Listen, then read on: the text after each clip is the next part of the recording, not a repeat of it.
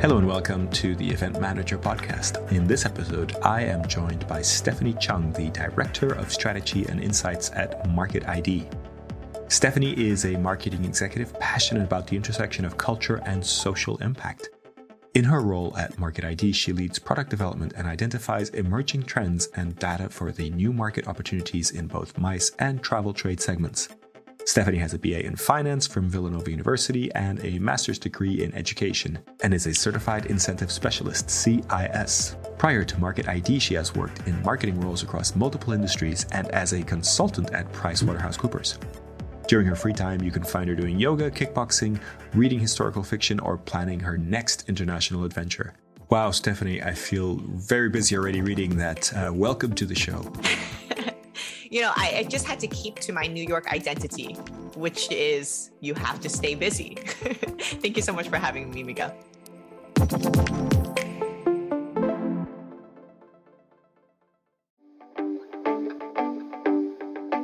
And now for a word from our sponsors. PHL Life Sciences, a division of the Philadelphia Convention and Visitors Bureau. Host your convention or trade show in Philadelphia, one of America's leading life sciences hubs. PHL Life Sciences, the first and only CVB division of its kind, will connect you to the professionals at the forefront of your industry and to a culture you can only find in Philadelphia. A city known for its rich history that's forging a bright future, Philadelphia challenges the expected and defies convention. A world of discovery is waiting. Visit phlife.com to learn more.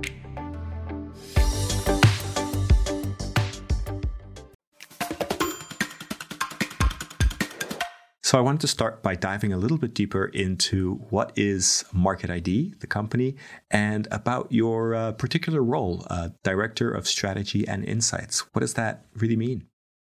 Yeah, and and I think uh, a natural question is, you know, how do I explain that to my friends and family? I really just tell them that I help cities, countries, and venues tell their stories and turn their stories into driving economic impact. Uh, the Market ID as an agency, we were formerly known as Marketing Challenges International, and we are just about our 40 year mark.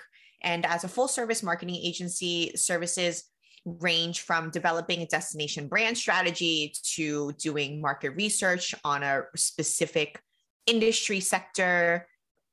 Maybe you are um, an association sales manager at a destination and you want really specific information on all informational technology um, international associations around the world. So we would delve into market research study on that. To representing your destination at industry events, we leverage really a wide variety of marketing tools in order to reach audiences, including targeted emails, social marketing, so on and so forth. But all of this is with the ultimate objective of really converting high value sales leads. And over the last 40 years, we've worked with many destinations in the world, including the Barcelonas, Berlin, Sydney's, Copenhagen. Currently, our roster of clients are Panama, Dubai, and South Korea. Amazing. Um, sounds like you do a lot of different things. Do you kind of work with the destination to create their their themes and their marketing and all their outdoors and their kind of trade show uh, booths and all that kind of thing? I mean, how far does it go? It depends on the client. So mm-hmm. for some clients, we will we will do all of that. We are also representing them at the actual trade show. So we do everything from the booth setup to actually executing the sales appointments at the trade shows. For some destinations, it might actually be a, a super strategic um, relationship where we're talking about this should be your approach to the North American market, and here are the key industry events that you need to go to, um, you should make sure you have XYZ types of activities throughout the year. Yep. And so does it always focus on the North American market? It's kind of that is our sweet spot. Yes. But our clients are typically all um, are all international destinations outside of North America. Okay. And how did you kind of learn about the agency and market ID? I mean, did you did you were you aware of this segment and this type of part of the industry before you you you joined? Most definitely not. I applied online. So it is the 21st century answer, I guess.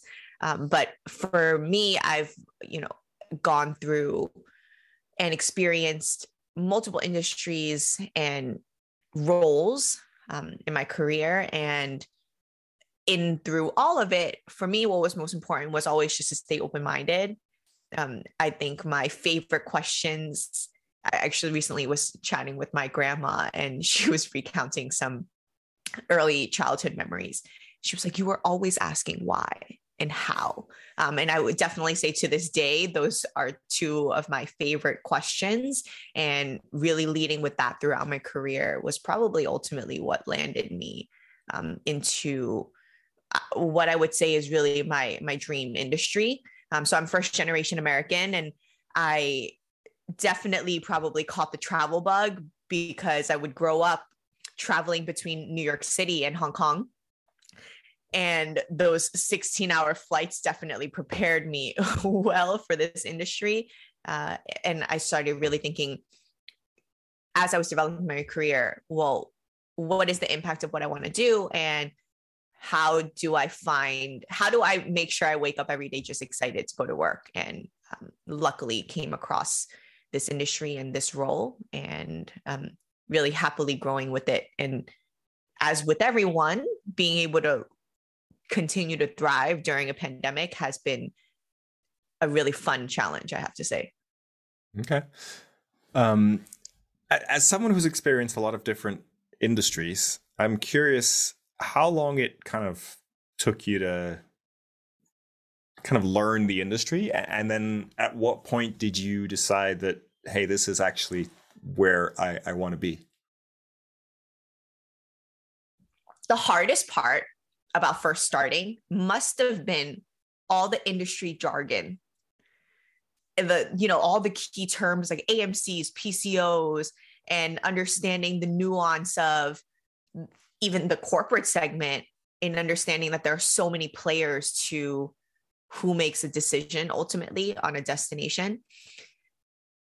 What drives me and keeps me in this industry is understanding the value and the importance of travel. Because at the end of the day, that is what's going to be the most enriching life experience that you can have that's how people will learn and how people will understand different perspectives. Um, so that's what really excites me is that I don't, you know, I don't see a client as a client with a particular objective of just getting North American travelers to their destinations. Um, it's thinking about it as cultural exchange and understanding that ultimately it's really enriching the traveler when they go to those destinations. And then likewise, the local communities and the destinations being able to thrive not only economically but also having that cultural exchange when they have visitors coming into their destination. Interesting. And and and so let's let's dive in a little bit deeper there. I think um is that i assume you think events are are good and and valuable and and and um you know and worthwhile i guess right um is is it is it that travel, uh, that cultural exchange that you think is the is what makes them valuable? Definitely not. I I think it well, it, it's definitely not the only thing that makes them valuable, and the uh, difference between traveling and traveling for events is of course the the knowledge piece of it right you're going to an event with a specific objective but I think the greatest events are the events that drive change. Events are the business of inspiration, really. It's about knowing your audience and knowing what they want to learn, and then using that and using events as a medium in order to deliver that. And then while you're at the event, it's what content do they want? What format do they do they need that in in order to learn it? Yep. So the um the content and and and making sure that the content is delivered in in the best possible way and and that really makes that that change hopefully um exactly and, and and how much do you feel that a destination can impact that uh because you know obviously you're saying that the content is the thing that causes the change but it it it feels like the destination can also be helpful in that or be part of the bigger picture. Um, how do you feel that that is in what way do you feel that is that is important and how do you kind of maximize that? Loaded question. Because because we can dissect it from so many ways. Um if we let's take a and i think we can dissect it in so many ways because we need to understand the nuances of each market segment within the events industry because if we're talking about the association world and looking at the way they make a decision on which destination they go to can be twofold. It's very much a push and a pull in the sense that if you're a cardiology association and you have already certain chapters around the world, which are local hubs, let's say for the Europe hub, as an example, you're selecting which cities to build local chapters in or local members because you recognize that either there's a need for it in that region of that institutional knowledge or there is already existing experts in that region so now you're going in and you're expanding and growing your kind of positioning your association as a thought leader because you're associated with XYZ region. So yeah, the, the destination the selection is very much based on the business strategy or the association growth strategy in, in that case. Absolutely. And then on the flip side, as a destination, probably something that you've heard a lot of is destinations now are moving towards making sure they have themselves defined which industry sectors they are an expert in in order to attract those associations to have their international events there. So that's a little bit of the push and pull nuance I was describing on that side. Mm-hmm. And then when we look at the corporate market, likewise, we're then dissecting the corporate market to understanding, well, is it a internal corporate meeting for their sales team? Is it a product launch? Is it a incentive program? and then in each one of those there's nuances to the role of the destination right because for the incentive program you want to have a hot sexy destination that all of your top performers are going to work really hard towards um, in order to go to that destination and then the destination's role in securing that will be to communicate okay when you come here these are the unique experiences that you can have that you can't have anywhere else and that's what differentiates us yeah, in and, a way that feels like that's more around luxury travel or unique experiences travel. Exactly. Um, so it's more about yeah, maximizing that side of things as much as possible. Yeah, and the unique experiences bit is interesting too because you know we're at an age where all of your major global cities around the world, you're going to go there with an expectation of having a great restaurant experience, of having a five star hotel experience with great staff. Every major city in the world is going to tell you you're going to come here and you're going to experience that. So, how are we pushing the envelope and how are we digging deeper into the cultural assets, um, into leveraging kind of maybe infrastructure or local communities within those cities and countries to better position for incentives. Then on the corporate side, really we're looking at business strategy, like you mentioned earlier. If I'm doing a product launch, I'm going to be launching in a place where I expect to grow my business. So, from a destination perspective, it's about being able to communicate the ease of doing business in your in your destination, what benefits a corporation can have by doing business there, and also support, right? So there are always these kind of more tangible financial incentives that a destination can provide. And so are these all factors that you consider when you're making recommendations and and working with clients in order to for that for for I guess answering those questions or or, or putting together marketing that showcases how destinations can help in those areas. For example, the different um, industries and different things that, that they have at that destination that maybe uh, planners and people involved in events are, are not aware of. I, I, expect this is all part of your recommendations and when you work with a destination, right? Exactly. And part of doing that is to be able to give the destination some candid feedback about right now, this is how you're perceived. So then let's figure out what your goals are and types of what are your target events, what type of events you want to attract. Let's compare those two. And then let's go back to the drawing board and figure out what is the marketing communication strategy in order to communicate that you can fit the needs of your target events. And on the planner side, because of course, a big part of what our company does is also to service meeting planners. We will really be the face of all of these different convention bureaus that we work with.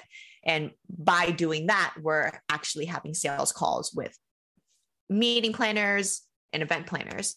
And in those conversations, we're trying to understand well, what are your needs? And then we can better direct them towards a destination that will fit those needs. So, a couple questions here. Do you ever have destinations that you know want to attract a type of event where you say, you know what, that's probably a little bit far from your current uh, reputation, and, and you have to advise them to to aim, you know, somewhere else, and maybe not lower, but sort of redirect their expectations in some sense. Um, uh, yeah, go ahead. Redirecting expectations or like managing expectations must be just the crux of what every agencies has to do most definitely and i think event planners probably resonate with this a lot as well or really any person in a sales role um, it's about being realistic i think and it's great to have a reach goal so we encourage that, right? Because that's a vision for what your destination or your venue will have in XYZ timeline. When we manage expectations, it's more so about having a constructive conversation on timeline, right? It's okay, if that is your reach goal, then here are the milestones we're going to set in place in order to reach that. Um, but also, it's about asking the right questions. So, how can we take that reach goal? And then let's break it down further. What like what are the reasons why that that's the goal? And then more tangibly from an infrastructure perspective can a planner do xyz thing?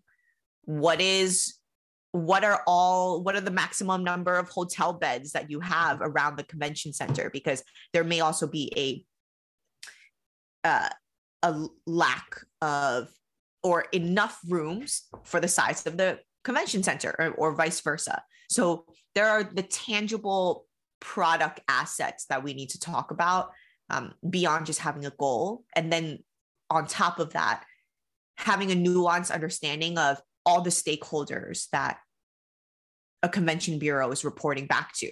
Because even within convention bureaus, you have ones that are association based. So they have their hotel partners or their DMC partners that pay to be represented, right? In those instances, they're responding to different reach goals for that reason. And then you have convention bureaus that are fully government funded. And there may then be a little bit more, a little bit more flexibility in when they can reach the goal.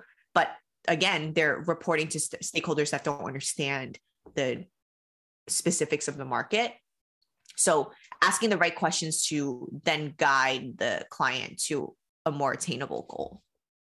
Yeah, and you can't control exactly what, what is being built or how many rooms there are, so you always have to work around those those limitations in many ways. Right. The the other question I had was you mentioned talking to planners and sort of doing sales calls with planners, and I think this is quite interesting. And what do you see as the advantages of of having you do that rather than the destination directly, you know, rather than the destination, either you know from their home country or for or if they have an office in the U.S., etc. What makes it, you know, what makes you are the are the conversations that you're having different in some way because you're kind of more independent or you're you're you're not you know directly or you know government employee directly or anything like that. Exactly. Um, it positions us as a more neutral third party also, we're really transparent with sharing with planners that we are not commission based in the relationship that we have with the destinations that we represent. So because of that, we have no bias to needing to sell one over the other, depending on the type of contract we have. It just doesn't matter because we're not commission based at all. So the type of relationships that we have with the meeting planners is a trust that we have their best interest in heart and that we'll be able to communicate within their time zone because time zone is a big one, especially with some of our clients that will have a 12 hour time difference with North America we are able to communicate with them in their time zone, in their language, and really effectively then take the problem of what they're trying to solve and communicate that to the end destination. Because I do have to say that, as you know, from working with a lot of international folks, things get lost in translation. So part of our role is also just making sure that all the boxes are checked. And then we're maybe repackaging uh, what that destination is going to share in a different way in a in a way that's going to meet the needs of the meeting planner because as we as we know it's not what you say it's how you say it hmm. yeah I like that and so i think this decision to be not to not be commission based i think is is quite an interesting decision and it does position you in a, in a way that, that's quite different to anybody who's acting on commission or who's a sales representative on commission right yeah. Interesting. Thank you for taking us through that. I think that's a, an excellent insight into the world uh, of the, the type of agency, the, the destination agency, or how would you describe the type of agency that you are? We are a des- full service destination marketing agency. Destination marketing agency. Excellent. Okay. Are you ready to celebrate your successes in the world of meetings and events? The Skift Meetings Awards are back for 2024, recognizing the most innovative business events companies across 15 categories, and we want you to be a part of it. Winners will feature on Skift Meetings, sending a clear signal to events professionals around the world that these are partners they can rely on. The final deadline for submissions is June 11th. We encourage you to start your submission today to secure the best entry rates. For more information and to start your submission, head to live.skift.com. So I wanted to take a, a moment to also talk about uh, technology. I know this is an area that you cover a little bit, and and, and technology uh, solutions for marketing. Um, talk to me a little bit about how destinations uh, are leveraging new technology solutions for marketing. What's what's exciting in your world in that side? And just like everyone else, we were forced during this pandemic to think innovatively and, mm-hmm. you know, as you know, we rebranded during this time. And during our rebrand, we were thinking really critically about, well, what does the industry need right now? And who are the new players? And how do we make sure that our destinations are continuing to push the envelope and grow? So in uh, in the end of um, 2020, start of 21, we conducted a study with New York University, NYU. Um, we surveyed the top 35 convention cities and we took a look at technology tools, how they're being implemented, and the impacts of that ultimately from a marketing and sales perspective. So, what we found, to no surprise, is that 90% of convention cities are using just webinars as sales tools. So we took this and we thought about, well, what is the issue with this? The issue with this is that that's not how you're going to, that's not what sales is, right? Sales is relationships. And quite simply put, as we all experienced, the missing element of webinars as a sales tool is that you're not creating moments of laughter. People are not engaged and so we took all of that and then we were really just thinking about well how do we make sure that there's energy? How do we make sure that there's personalized experiences and that add value to the meeting planners that would be in attendance to these events that destinations would put on so i'll take um, an example of something interesting that we did for korea. We utilized virtual reality platforms in highlighting different key cities and venues within the destination. So that range from Jeju Island to COEX, which is a convention center, to Busan, to Alpensia Resort. We took we went through the whole process of actually coordinating the event, but also recruiting the buyers to attend. So then meeting planners who attended were in a scavenger hunt, a virtual scavenger hunt in different breakout rooms. And within each room, they were tasked to solve really specific meeting planning related questions using virtual reality platforms for each individual city and venue. The most rewarding part about this was me popping through each room and literally seeing people say we got to go quicker. We we need to figure this part out. No that's not it. And the high level of engagement and the feedback that we get after from meeting planners um, one in particular saying it was like the best interactive event that they've gone to throughout the year. Um, but all of that to say is technology is just a tool and there is a way to repurpose and retool it to meet the goals that you need but it's just about being thoughtful um, mm-hmm. in and also being willing to take a risk because if that's not something that you've traditionally done, it's hard to explain to leadership that, oh, we still need to have XYZ funds in order to do this. Um, so I, that's an example of, I think, one way technology can be repurposed during this time. But um, it just from a big picture perspective, technology can really then, as a destination, can be repurposed into I would say four main categories. One is engagement, two is hybrid event capabilities, three in the destination experience from a virtual perspective, and then four is communication of safety and security.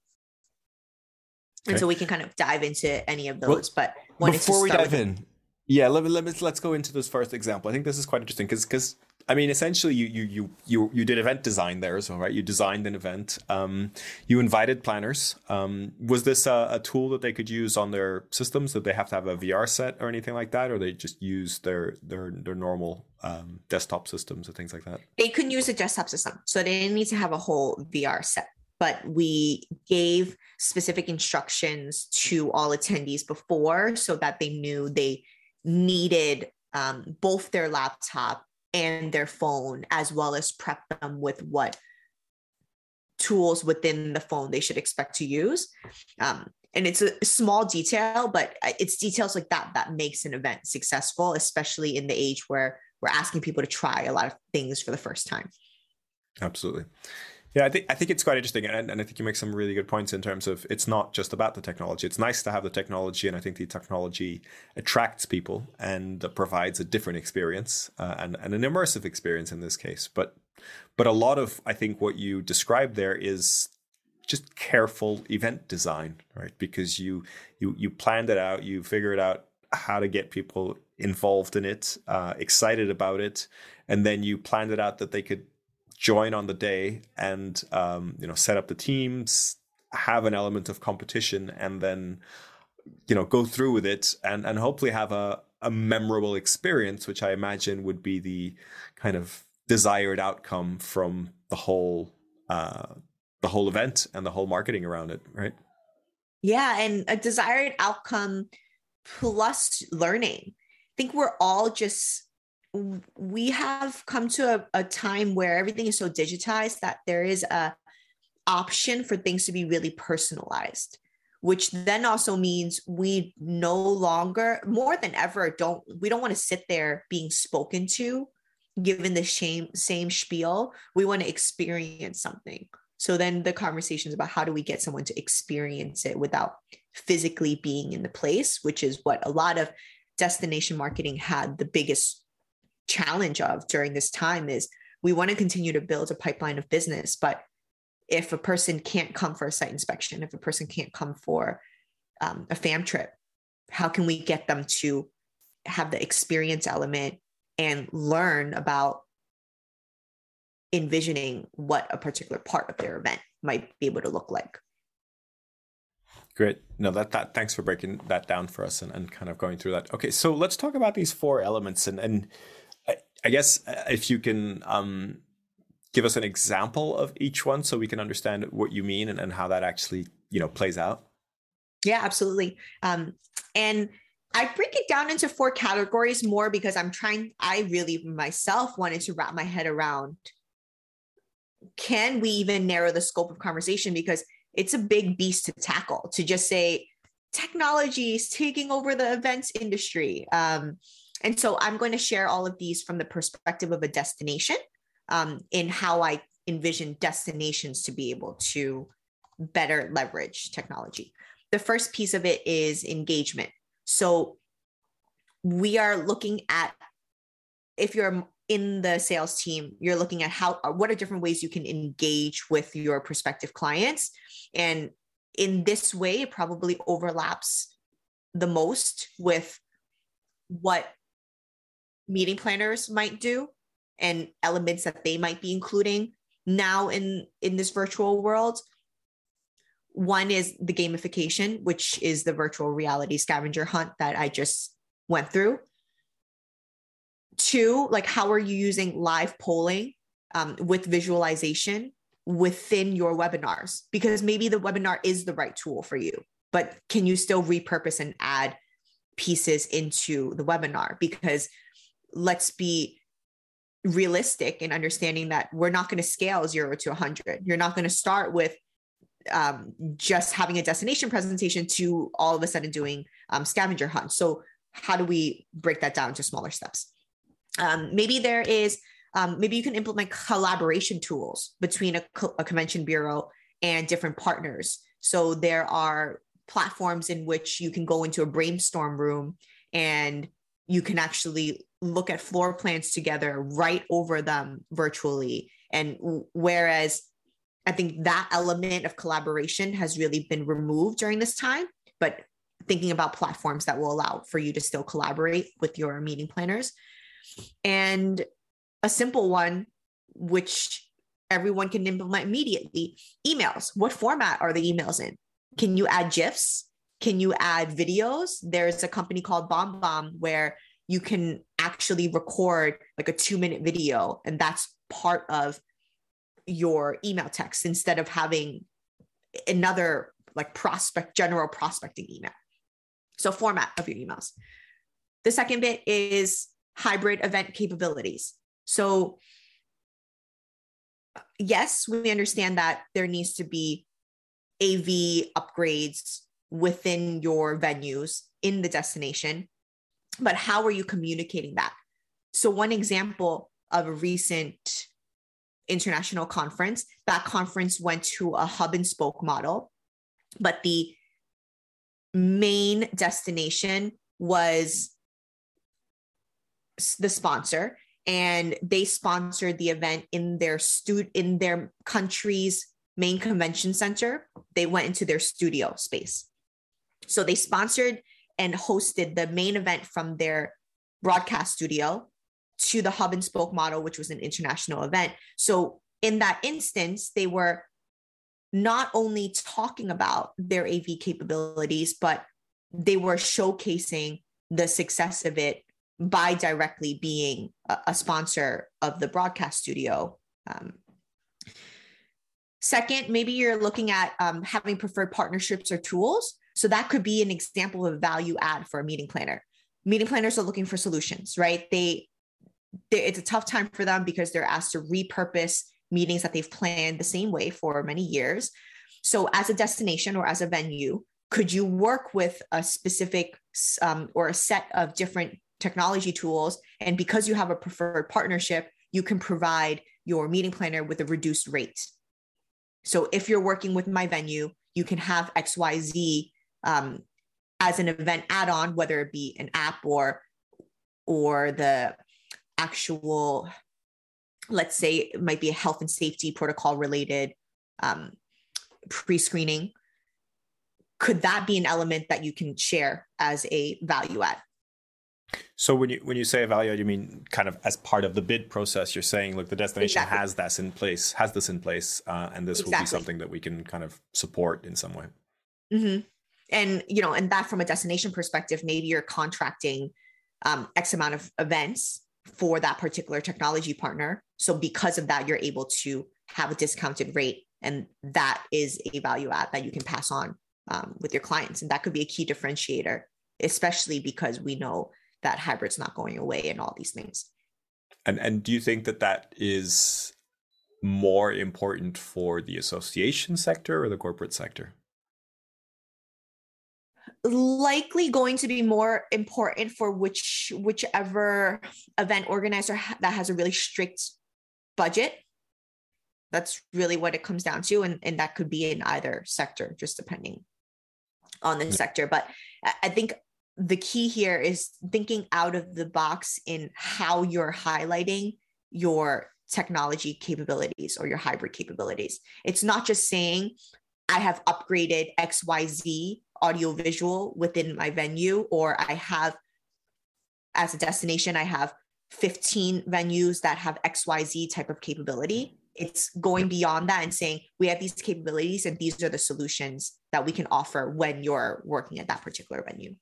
I, I imagine in the marketing you still want to kind of wow the planners with the technical capabilities or the studios or something like that but you want to go further than that. You want to kind of get into the details of how that saves people money and, and provides extra value. Exactly. Interesting. And the last bit on hybrid event capabilities is just continuing to test, right? Put your put your venue or your destination to the test and continue to stay abreast of new providers that can differentiate your product. Um, and then making sure that you have the the support for that on-site technical support because that might not have been a major source of revenue before. So maybe you didn't have um, on-site technical support at your particular venue. So it's rethinking what type of support will you need in order to better um, handle the type of requests that you're getting. Yeah you really want to make sure that you're um, prepared for the type of uh, events that are coming forward. And I, I guess this is a way of of ensuring people that, that you are Exactly.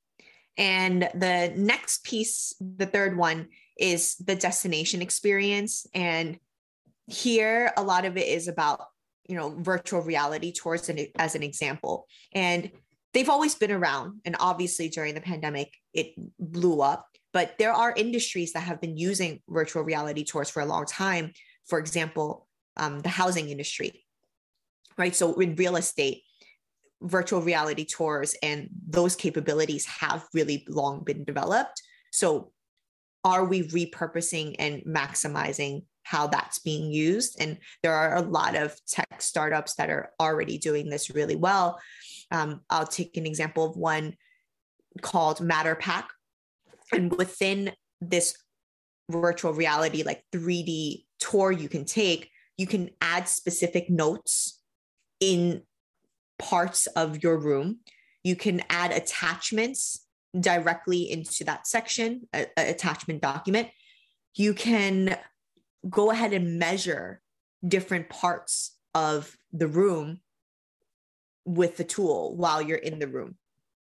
So, really looking at well, what is a meeting planner looking at when they're doing their site inspection? And are there ways that you can still leverage a tool a technology tool to speak to that. There is another company called Threshold, and this one is a little bit more venue specific, but Threshold allows you to see at a map level view all the different venues that you have within a destination.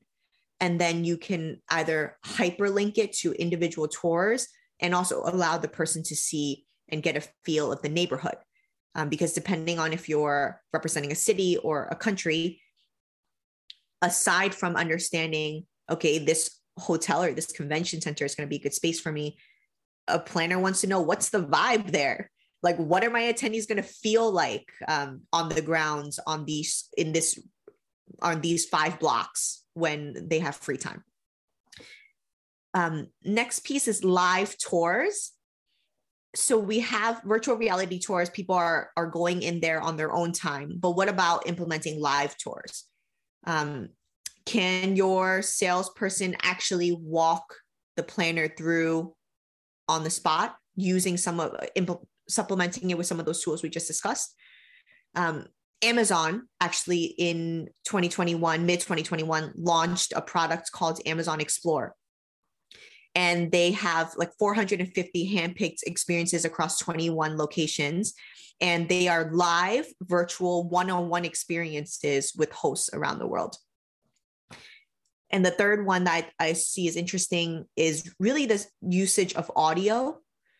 And of course, like Spotify playlist is something that we've done because maybe you have local sounds, uh, local artists of the area, but also we have Zoom fatigue, right? So we don't want to look at a screen all the time. We don't have to. You can experience something um, just through audio. So there's a concept called Unify Cosmos, and it's a interactive soundboard where you can where they feature audio clips from like remote places around the world. So what about instead of just having rainforest sounds as you know a, way of like a soothing background noise? What if it's the rainforest um, of a specific place in south america as an example? So you're putting your destination on the map and tying in with wellness. There's a huge push of all these different meditation apps and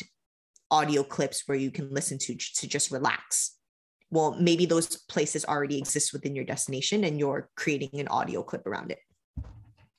I like it. I think they're all interesting examples and you're, um, you know, I think it's really that idea of expanding the the possibilities. Um, is, there a danger when you when we do this? I mean, you talked about the, the virtual reality example. Here's the audio example. I think they're all interesting, but is there a danger that um, that you're kind of pushing the audience too far?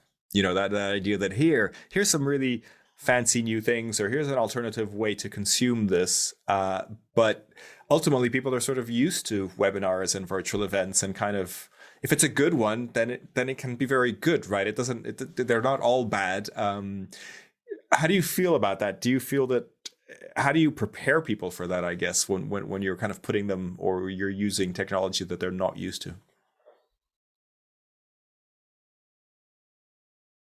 this is probably where my education background kicks in. Um, and I think it's about preparedness, right? So, how do you, if you have XYZ objective or you're using a new tool, then we need to think about how do you make that tool accessible?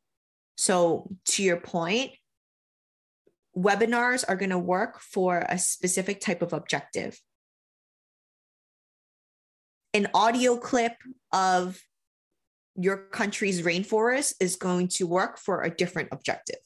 So it's about having multi channel or omni channel, as we like to say, communication and always staying top of mind with your target audience. And you can do that by engaging all these different types of tools or tactics that we just described. So, reframing are we pushing the audience further away to how do we make sure that our content is accessible in all ways? And and do you think that there may be um, a generational kind of uh, challenge with the audience? Uh, you know you you you're targeting decision makers um, that may not be the most tech savvy or you know that rely on maybe the IT team to prepare their tech whenever they're doing something if you're preparing if you're showcasing something new to them is there a danger that that that kind of doesn't work or you can't get through the corporate firewalls when you when you need to um, I haven't had the issue with getting through with corporate firewalls. I imagine um, maybe for certain industries it, it is very relevant. Um, I think that is where the really the tech expertise comes in. So being asking the thorough questions, yes, but also being okay with simply saying, I don't have the answer to this. So let's make sure we test and retest and retest before we move forward um, with trying a new platform. And I think that's one of the th- things that people really need to learn the hard way. I hear this anecdotally a lot with different partners who are putting on a lot of virtual events because the idea or the thought might be, oh, it's easier because we don't have um, the logistics set up of needing to get person A into the space and then person B needs to come out right after. Everyone's just on their computer, so I can do all this from my computer. It's going to be easier. But in actuality, a lot of people then learn it takes more setup and more preparation and more um, preparing of each individual speaker um, or stakeholder within that experience to make it a well-run experience. So it's the preparedness and and just the testing. And you can never test enough i think to prepare for all the things that might come up. Yeah always always a big a big a big point the preparedness. So looking kind of towards the future um I, I know you're into nfts or you've done some research in this area. W- would love to kind of get your take on how they are relevant in the event industry and, and particularly for the work that you do where do you see that the potential there? There's so much buzz around NFTs, and um, by no means am I an expert in it, but I I really just think that we need to qu- continue to question what the role is of blockchain and crypto within destination marketing or destination space. So I, I know that your team has written a great piece on thinking about NFT's relationship with event planners. So I'll just shift a little bit to talking about NFTs as it relates to destinations. And one of the ways where we already see it happening within different at a country level is there's something called the metaverse, right? So metaverse is still in its early stages, but it's basically a virtual hangout to interact with others do, through digital real estate. So you have big brands like Coca Cola that are minting NFTs, which then a user can buy to personalize in the virtual world, which is the metaverse. Most recently, um, just a few months ago, the Ministry of Foreign Affairs and Foreign Trade in Barbados actually signed an initiative to dive deeper into the metaverse space and looking at digital real estate as sovereign land um, to create a metaverse embassy. And the type of projects that they're going to launch is going to be aimed at procuring digital real estate, building virtual embassies, providing e visas, and offering um, services such as like streamlining um, and supporting their visitors, and ultimately then to promote the nation's tourism industry.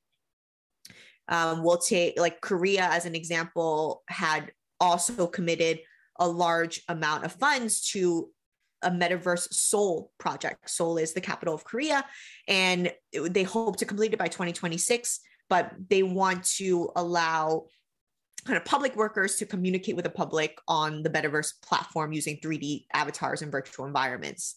Um, so that's set to debut in kind of the coming year but there are already destinations that are leveraging the metaverse and NFT space in thinking about, again, another way to continue to build their kind of clout, if you will. I think that's that's fascinating. Is this a you know, I assume in some sense these are targeting decision makers or ideally they'd be targeting decision makers uh, at some point. But is that sort of assuming that decision makers, current decision makers, will be venturing into the metaverse, or is it kind of more focused on the people that are in the metaverse or that are experimenting in the metaverse that may not currently be decision makers, but may become decision makers or may want to organize an event in a destination at some point in the future? Yeah, I, th- I think you're hitting the nail on the head with like both segments. And most i think also some a point not to be missed is we can say that a lot of different meetings or events are not going to happen again the same way that it will sure but let's also stay abreast of what are the new industries that as a result of their developments will need to meet so as a result of developments within the nft space and metaverse space there are now metaverse international global events and conferences right so, one piece of it is to stay relevant. The other piece of it is also let's make sure we're getting in front of people who will be decision makers in the future. Yeah, I think that's that's very valid, and I think it makes a lot of sense to be looking at all these different perspectives.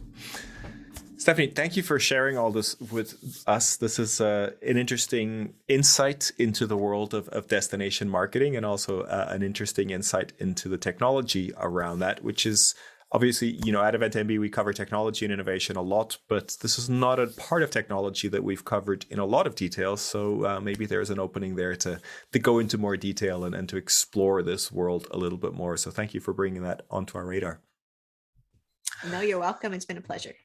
We need to wrap up, uh, but uh, I, I, really enjoy this conversation. I want to ask you the question that I always end the podcast with, which will hopefully help us find new and interesting guests for future episodes of the podcast, which is who would you recommend um, that we should invite uh, to also join us on the podcast?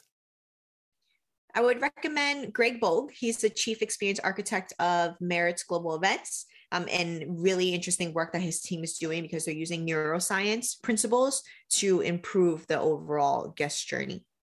Yes, I know Greg well. Uh, Bogman on uh, on Twitter, I believe. I think is his handle. So uh, excellent. I think excellent choice, and we'll uh, we'll get in touch to, with Greg and see if he would like to join us on the podcast.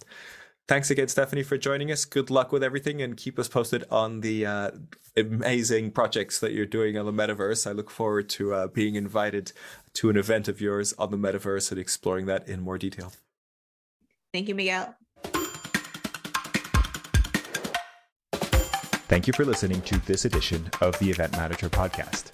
Please subscribe and rate the podcast wherever you get your podcasts.